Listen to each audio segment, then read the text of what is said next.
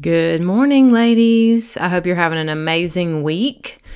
And I don't know about you, but I am really struggling with the idea that it's August. It's crazy. I always feel like this happens every year. I saw a funny little meme yesterday that said something like, "Was is it me or was June and July like 5 minutes?"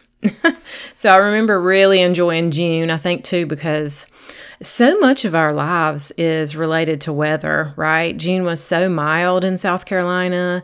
You know, when I went to the beach earlier in the month with the kids, it was really cool. The water was pretty cold. And July just came in like just a wild, wild flame. It was just hot and humid. And so we're in August and it's it's awesome. We're coming up on two weeks until school starts.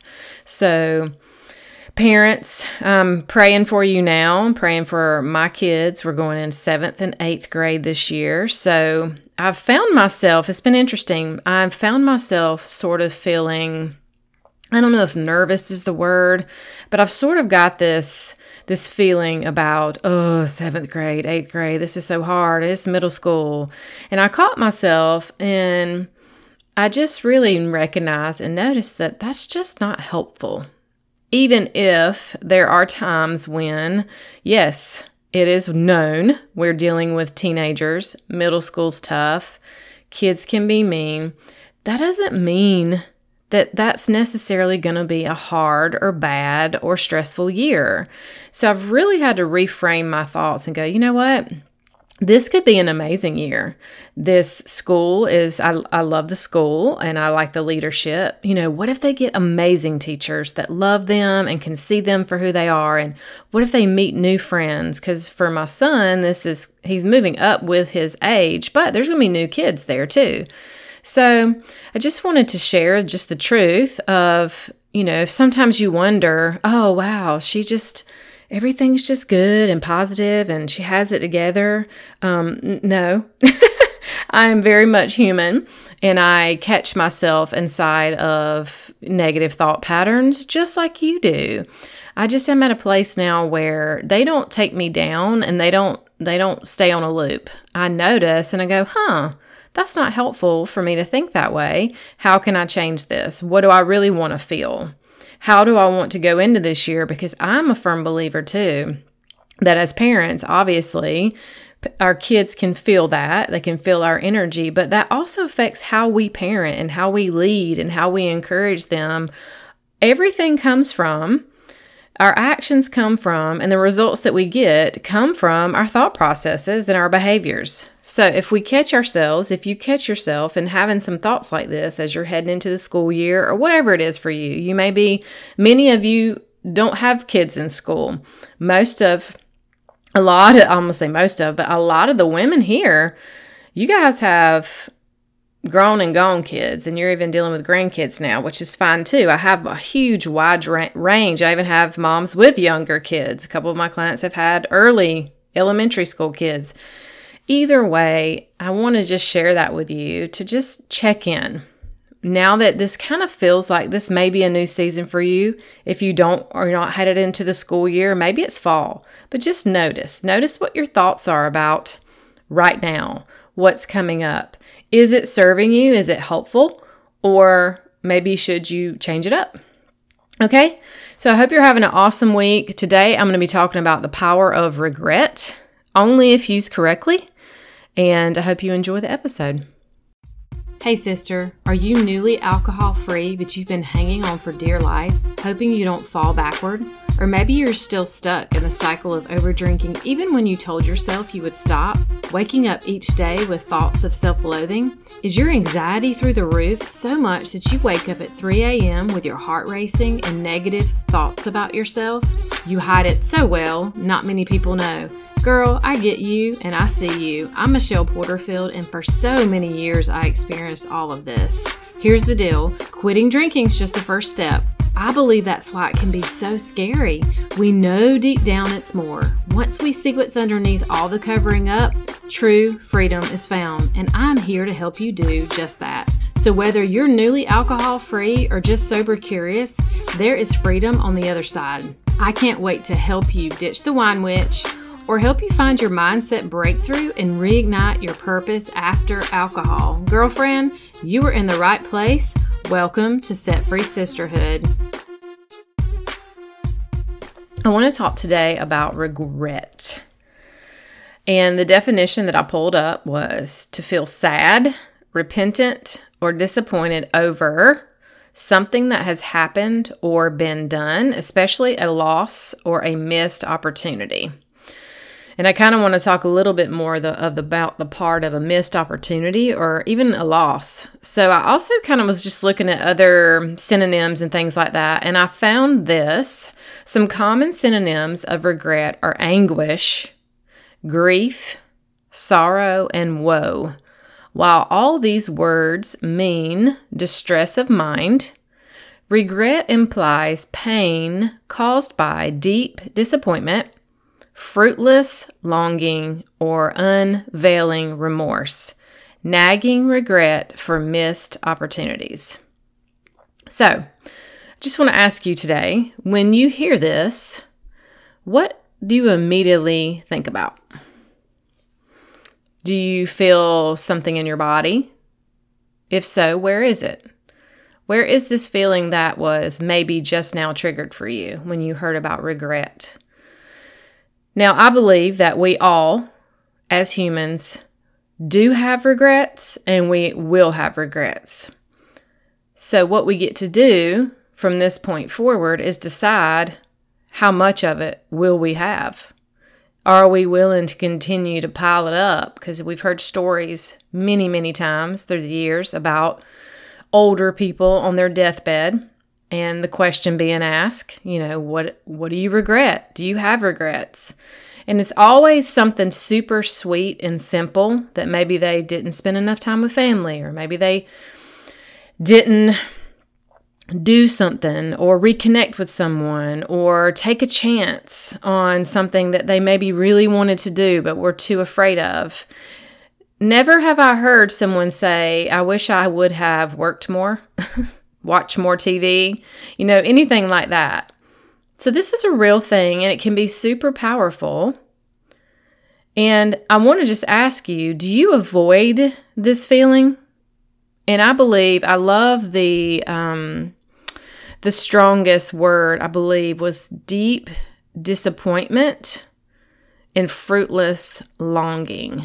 So for me, if something is fruitless, it's just unnecessary. So if you're sitting there inside of this deep pain, longing for something, it's not producing fruit. And we can even connect this spiritually, right? That's what we're supposed to produce fruit as growing believers. That's what Jesus says. Go into the root. The root is healthy. The tree, the vine, will produce fruit. And on another layer, how do we do that? By abiding in Him. So that's the spiritual aspect of it. And we know there's freedom and there's forgiveness. But in this context, I just really want you to think about are you just afraid of feeling it? Does it just scare you that much? Are you afraid that you're going to take yourself down in this deep spiral? Do you make it mean something about you? Like you're wrong or bad? Does it feel like shame? And you really need to recognize the regret, the regret so that you can learn something. And so just like I said in the beginning, let's it's regret is powerful, but only if we're using it to move us forward. It is not helpful if you are sitting inside of the shame. That's not okay. So, my coach, Sean Smith, says the best time to take an action or commit to something that you're feeling led to is when you first felt led or thought about doing it. The second best time is now. I don't want to say that again. This is something that um, that he teaches, and they've been talking about recently in the community that I'm in. And this is my um, coaching university that I've been connected with um, since 2019, since I started this journey. And we all have it, and he has had, and we all talk about the express of regret. but learning how to use it in a powerful way. So, this is why I so was inspired to think this way and share this with you. That the best time to take action on something is the first time you thought about it, or the first time you wanted to commit, or you had a desire. Let's just say you didn't and you regret it. So, when is the second best time? Right now. So, for the sake of this podcast, I want you to think of something that you regret not doing in your life, just to help you sort of sit inside of this. I could say something as simple as this is what came to me when I was writing this outline. I could say, huh, what if I had taken those voice lessons that my mom bought me as a gift one year for my birthday? There was a season in my life where I was singing a lot more. I mean, I grew up singing, I love it. I was in concert choir and show chorus, and even in my younger adult life, I was part of a praise team and I sang and I did do solos. I sang with a band and involved in church singing and things like that. But I thought, huh, where would I be if I had really gotten serious about voice lessons? How well could I sing? How well could I breathe and feel air going inside of my lungs and being able to control my vocal cords? How much more confident could I be on stage? Would I have maybe done more on stage? Would I have done more acting or pursuing more solos? Or what would that look like? And just thinking about that, well, huh, I could be here and I could be there. And that's a simple, for me now, thought process. Now, here's the thing if I really felt super led to do this now, and I wanted to pursue voice lessons, guess what would be the best time for me to do that? now, if I really sat inside of this and I thought, golly, boy, I sure did miss out on all that time and where could I be and how good could I be? And man, could I actually made some money from it? You know, what if I had a new or an extra career or things like that? Just getting really curious. And if I said, you know, I really feel led and this feels like something I want to do, then I could do it now. I'm still breathing, right? And so many times I think we make judgments or quick um, decisions. Well, I'm too old now, or what, you know, how much time do I have? Well, we have it while we're here, period. And if you have not done something that is coming up for you right now, because I'm sure just as I'm talking, there's things coming up for you that maybe that is that could be simple, like voice lessons or piano lessons, or, you know, maybe you'd never learned to swim because you're in that age group where it wasn't as common to be taught. My dad went through that and he went as a young adult or I guess middle-aged adult and got took swimming lessons so that he could feel safe and stronger when he they're living on a lake. So what is that for you? And it doesn't mean you have to. Like to be honest with you, I don't need to take voice lessons and I don't feel this this longing or this you know, I'm not drawn to that right now. I'm fully loving my my life and my calling here with you and doing what I'm doing and and growing in that, right? But what is that for you? Now, let's get a little more serious. Now that you've kind of sat in it and you understand what we're doing here, how long have you known that you have an unhealthy relationship with alcohol? When did you first think that, hmm, I don't think this is really going well for me, and I think I might want to slow down or quit? How long has that been? When did you first feel that and think that? What things have happened or not happened since then? Can you allow yourself to feel this regret possibly the pain, the disappointment? And can you use it to drive you to making a new choice now? Now, if this feels helpful for you, I want you to write this down. And I want you to take some time for those of you who do uh, a journal and you enjoy kind of processing in written. If that's not you, that's totally okay. I highly recommend it. It doesn't mean you have to journal daily and things like that. But when I give you specific ideas and exercises like this, I highly encourage you to do it. And this is one I would just say, hey, let me just let me just grab a little journal and a pen and just start writing. Okay when was the first time i thought about this? What year was it? What was i doing? Was it six months ago? Was it one year ago? Was it five years ago? What things have happened in my life since then that could be related to me not drinking? Or what things have not happened in my life related to me drinking and here's what I want to make super, super clear again is this is not about shame. You are not wrong. You are not ruined, broken all to pieces, unfixable, stupid, an idiot, a horrible human.